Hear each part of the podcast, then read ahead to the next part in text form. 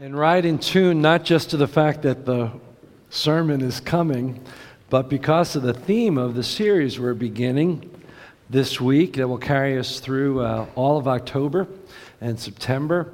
It's actually a reboot of a series we did way back in 2012, which for us means only the founding members of the church probably heard it. Uh, and uh, it's a very timely sermon series for us to take on again. We're going to beef it up a little. Um, last time uh, I was the only one preaching. This time we have uh, a few others that are going to step in, as is our pattern and habit here. Uh, the, ser- the series we're calling Eat This Book. It's about the Bible. And we're in a day and age when there is hardly a week that goes by that some new issue doesn't come up that as Christians we have to wrestle with and say, all right, what do we think about this? What are we going to tell people around us about what we think about this?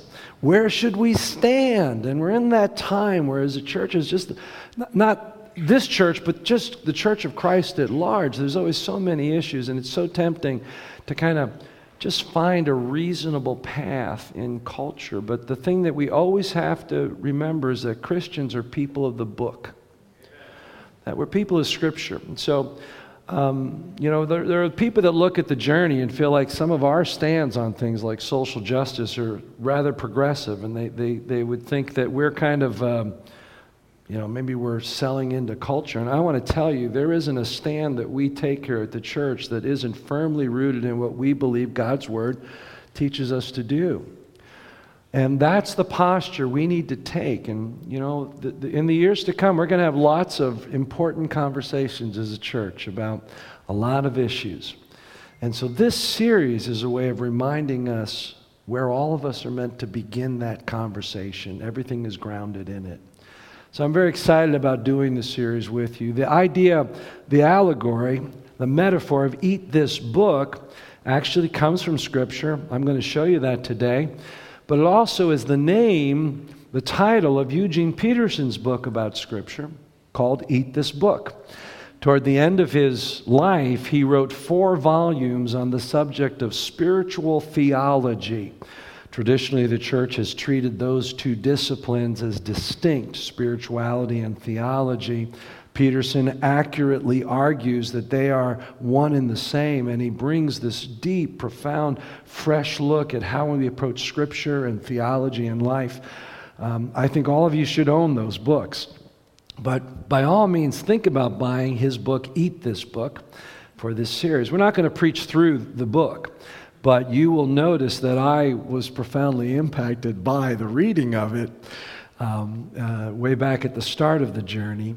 And so you will recognize, especially today, um, a lot of his uh, ideas behind it. So, my job today is to excite us about this series, to make sure that you buy in and show up for the next seven weeks, and to also lay out the interpretive key to the whole series around this image and idea of eat this book. And so, in order to do that, I'm going to introduce one word to you today and then we're going to look at this metaphor. The word is Hagah. Say it just like that. Little more force. Hagah. That's right. We find this word throughout Scripture, but we're going to look at it in the first Psalm, Psalm 1. It's page 383 in the Pew Bible. And since we are doing a sermon about the Bible, how about all of you this week actually turn to it? What do you think of that? Grab a, grab a Pew Bible and open it up. And we're going to look at this first psalm together. Page 8, page 383. Um, the psalmist sets the stage for the entire songbook of the children of Israel. The whole book of Psalms is set up by the first psalm. But also, the psalmist describes this amazing life. I mean, it's so attractive in verse 3, which is where we'll begin today, when he describes the life as that person being like a tree planted by streams of water, which yields fruit in season, and whose leaf does not wither. Whatever they do prospers. The psalmist begins the whole book of Psalms by capturing a picture of a person that is living a vibrant life, full of fruit and vitality, that is also deeply rooted in the person of God, in their life in God. It's an amazing thing. I look at that and I say, God, let this be said of and true of me. But we have to ask, how? What is it that produces this in the life of this person? Now we go back and begin reading at verse 1. Blessed is the one who does not walk in step with the wicked, or stand in the way that sinners take, or sit in the company of mockers but whose delight is in the law of the Lord, and who meditates on his law day and night. When the Old Testament refers to the law, they're actually referring to the whole of their scripture. That's what they're referring to. And so when we look at this incredibly vibrant life that is has no dry spells, right? That's what they kind of describe, always bearing fruit, deeply rooted in a life in God. The thing that we understand that what produces it is that this person has a very profound relationship with the Bible. That word delight in Hebrew is the word for thrill to and to hunger for. But the word I really want to focus on is the word meditate because that's the word Hagah. Now, let me ask you since this person who lives this life that we all would say we aspire to has this incredible relationship with the Bible, let me just start by asking you what's your relationship with the Bible like? You don't have to answer it out loud. It's not a test, it's a moment for self evaluation. Your starting point for this series. How would you describe your relationship with the Bible? Let me give you a clue. If you dust it off when you dust off your shelves, chances are you don't have much of a relationship with it. You know, maybe for some of us, we, we see the Bible as something we cherish, as sort of a prized possession, but we don't really do much with it until we show up on Sunday or, or if we go to a small group. That's where we kind of crack open the Bible. Maybe others of us just you have a Bible because you feel like you ought to because you're a Christian. and it represents a bit of a good luck charm for you. Or a talisman. You know what a talisman is? It's something we, we hold on to that is sort of a, a good luck charm or sort of a, a vision of, of the future that we hold on to. Maybe that's what the Bible is for you. You have it because it reminds you of your hope, your faith, some, your some days. How many remember 20 years ago now when Tom Hanks did the movie Cast Away? Anybody? Who was not alive then? Just curious. That's really depressing. Because um, I was already, you know, losing my knees by then. That's really sad. I need a moment. Excuse me. Tom Hanks is a FedEx uh, employee, a manager, and while he's on a plane in the South Pacific, the plane goes down, and he gets marooned on this remote island in the South Pacific that is not charted, because there are those still today. And he's forced to survive without any modern help except for what washes up on the shore. So he does some creative things with those. Just the challenge of starting a fire is like a major theme of the movie. And eventually, through his own means, ingenuity, a raft, and heading out, he gets rescued. But how many remember what kind of kept him going? He had a, a friend, a volleyball named Wilson. Wilson. That was his name tag, you see, when they met. And of course, Wilson didn't make it. He gets lost in the Pacific. My version of that was that he, he washed up on the shore of some island where children found joy in, a, in, in being able to play soccer with Wilson. That's, my, that's how I imagine Wilson ended. He had to be set free. So that's what happens with Wilson. But the talisman for Tom Hanks' character was a package that he never opened with an angel's wings on it. And it was like he was saying, I'm going to get home. And I'm going to deliver this. It was what brought him hope. And he did bring it with him, and as the movie ends, he's delivering this package. Now, several years later, during a Super Bowl, I'm guessing the Patriots won. I just my, my guess. Odds are.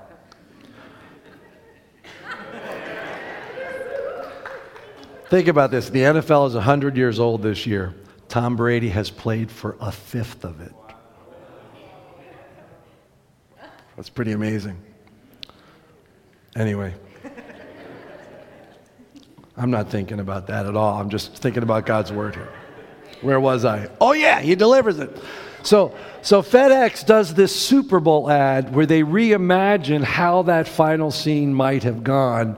The, the resolution on this is horrible, but I think you'll enjoy the video.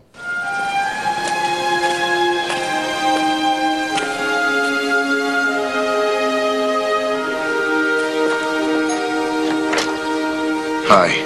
Hi. I was marooned on an island for five years with this package, and I swore that I would deliver it to you because I work for FedEx. That's very admirable.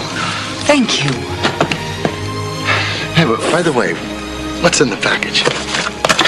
Nothing really. Just a satellite phone, GPS locator, fishing rod, water purifier, and some seeds. Just silly stuff. Thank you again.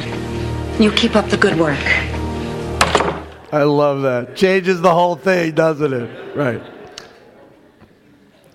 So, what if for some of you, that's the Bible? You're glad you have one. But it's just that. It's just like a reminder of your hope and your faith. And if you just open it up, you'd find out it's a direct communication method with God. It's a GPS for your life, it's food for your soul. Imagine what God could do. God's done a lot through the journey and through many of you. Imagine what He could do if we became that. If the Bible became that central to all of us. Back to our word, meditate, Hagah. Isaiah uses that same word in Isaiah 31 pretty colorful. This is what he says. Let's say this together.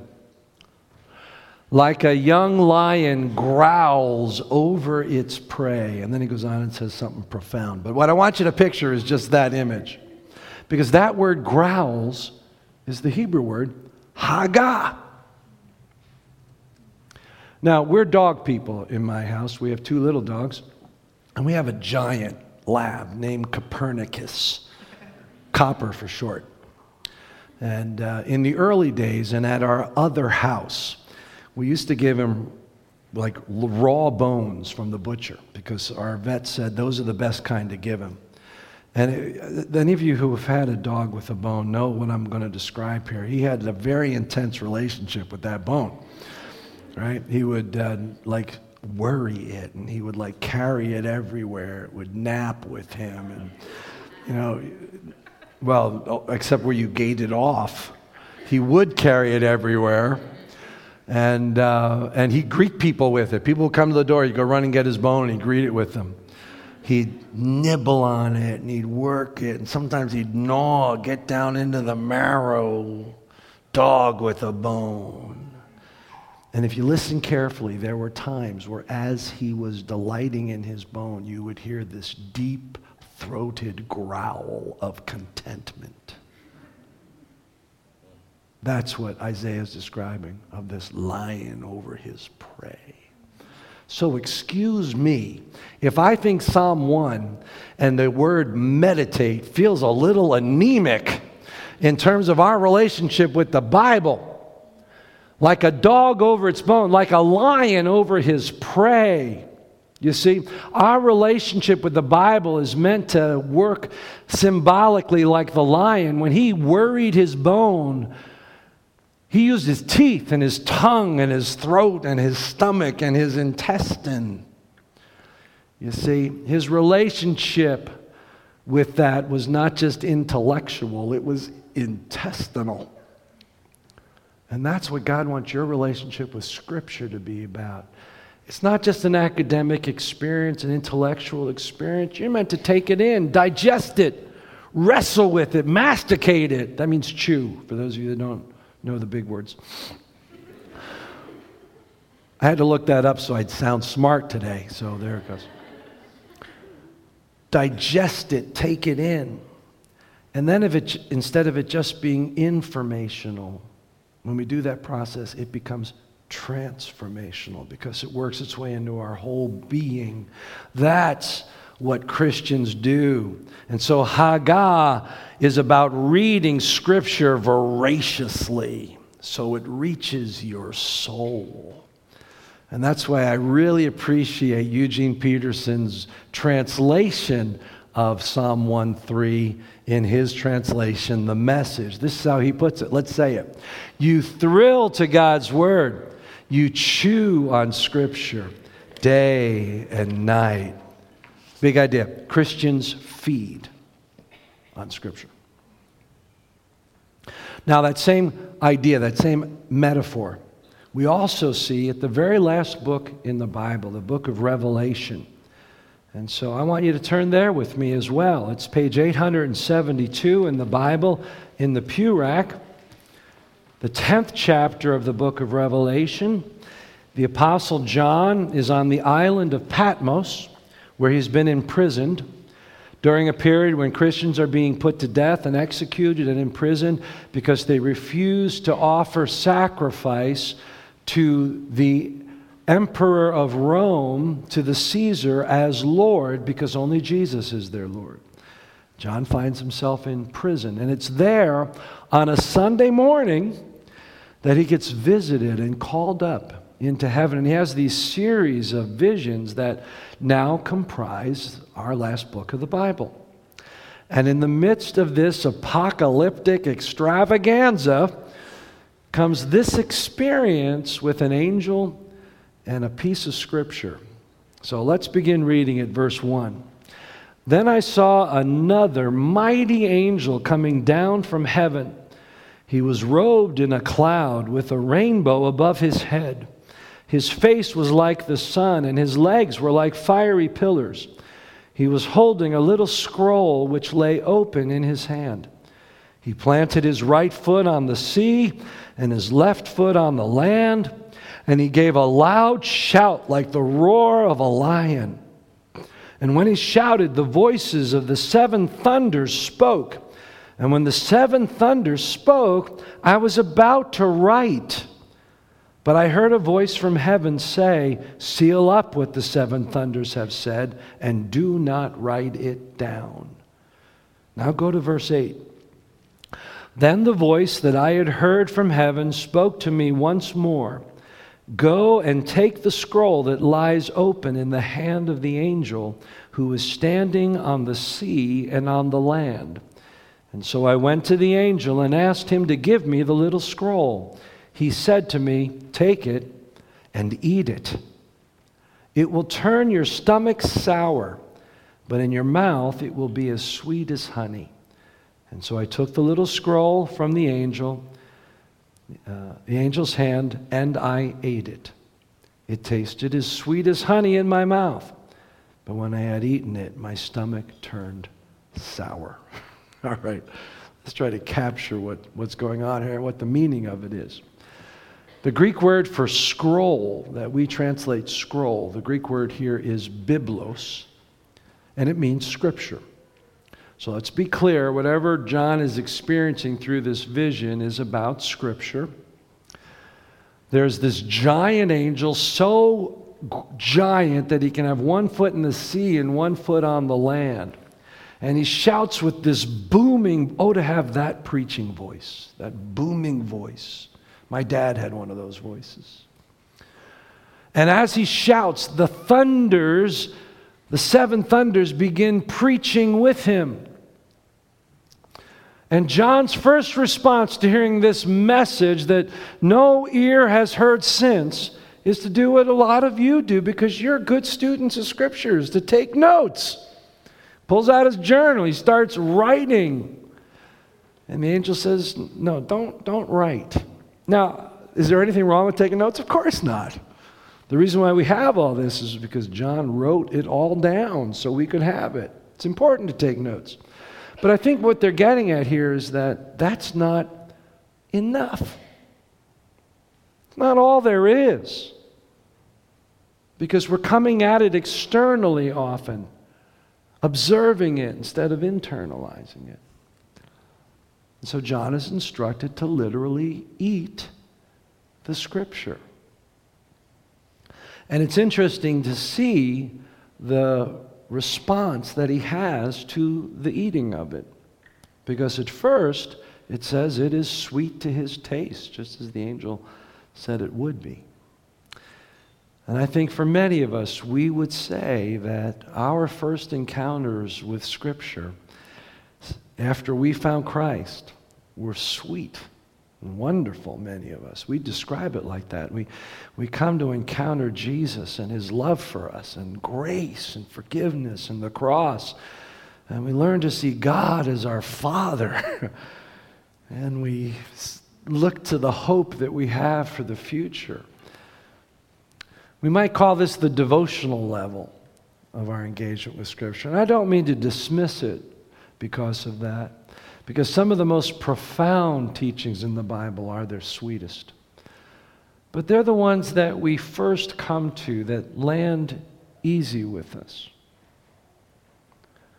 But then, as he swallows and it works its way down into his body, John has a completely different experience with Scripture it becomes bitter to his stomach.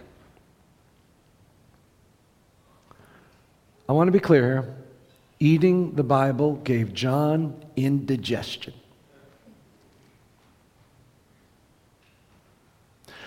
The more we get into the Bible and the more the Bible gets into us, we come to things in the Bible that just don't settle well with us.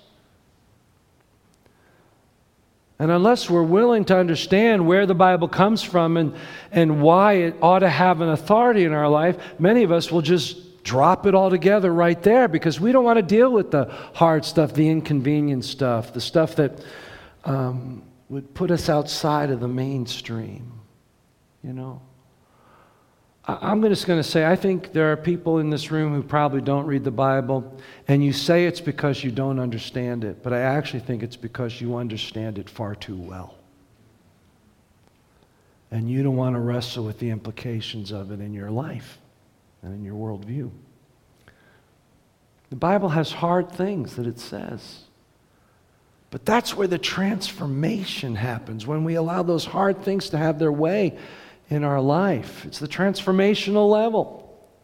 You see? The Bible, we often say this. In fact, I, am pretty sure we say it in starting point, our newcomers' lunch, when we're going through our core values, that the Bible has all the answers, the right answers for faith and life. I believe that's true. But it's also true that the Bible has all the right questions. And sometimes we don't want those questions to be asked of us. We don't want to deal with it. And sometimes the questions we want to solve, and the Bible doesn't solve them for us. You know, I you're going to see in this series, we're going to show you how to study the Bible. Scripture says that we need to learn to rightly divide it. And I'm uh, at the heart of my love for Scripture is wanting to study it intensely and to, to figure it out and to understand doctrine and theology. But I want to tell you what I've learned in this discipline of studying and organizing Scripture so that we can really understand it. I've come to understand that that's never going to be done.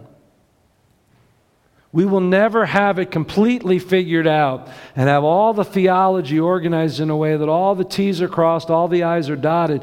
Because when you think you've got the Bible, we got all those questions answered, the Bible dies at that point. The Bible is living and breathing, and some of the questions in Scripture are just meant to sit there so that we have to trust God, so we have to question our view of things, so that we have to wrestle with them our whole life. And let the transformation come in the struggle. Yeah. So, yeah, there's the transformation. Bitter to your stomach. I like the way Peterson says it in his book. So eat this book, but keep a jar of Rolaids on the table next to you. If we're really going to make it what it's meant to be, deeply transformational. Not just intellectual, but intestinal, symbolically. Right? Not just informational, but transformational. That's the relationship I want to see us as people of the journey to have with Scripture.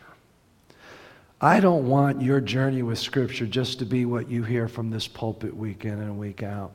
Because as gifted as the men and women that are that stand here and bring you the Word, we're a cheap substitute to your journey with Scripture.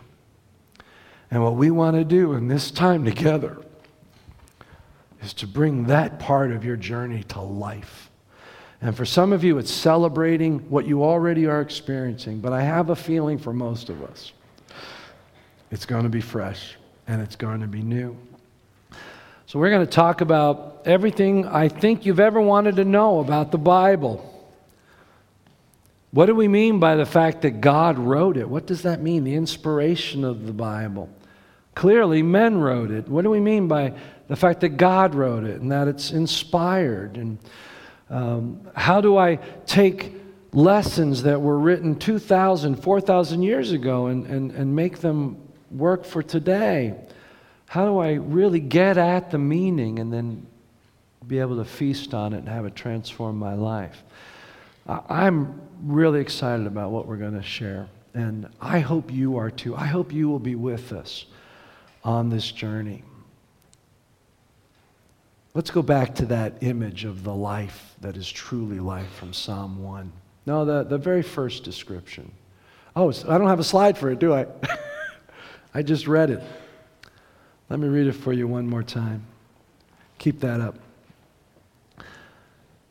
It ought to be true of every Christian that we are a person that is like a tree planted by streams of water which yields its fruit in season and whose leaf does not wither, and whatever we do prospers. And since that ought to be true of a child of God, it ought to then be able to be said about all of you that you thrill to God's word. You chew on Scripture day and night. Hagah. Say it with me. Hagah. Lord, may that be our relationship with this incredible gift, this incredible book, your word. Thank you, Father. I'm thinking of people here who struggle with hearing from you and may say, God never speaks to me.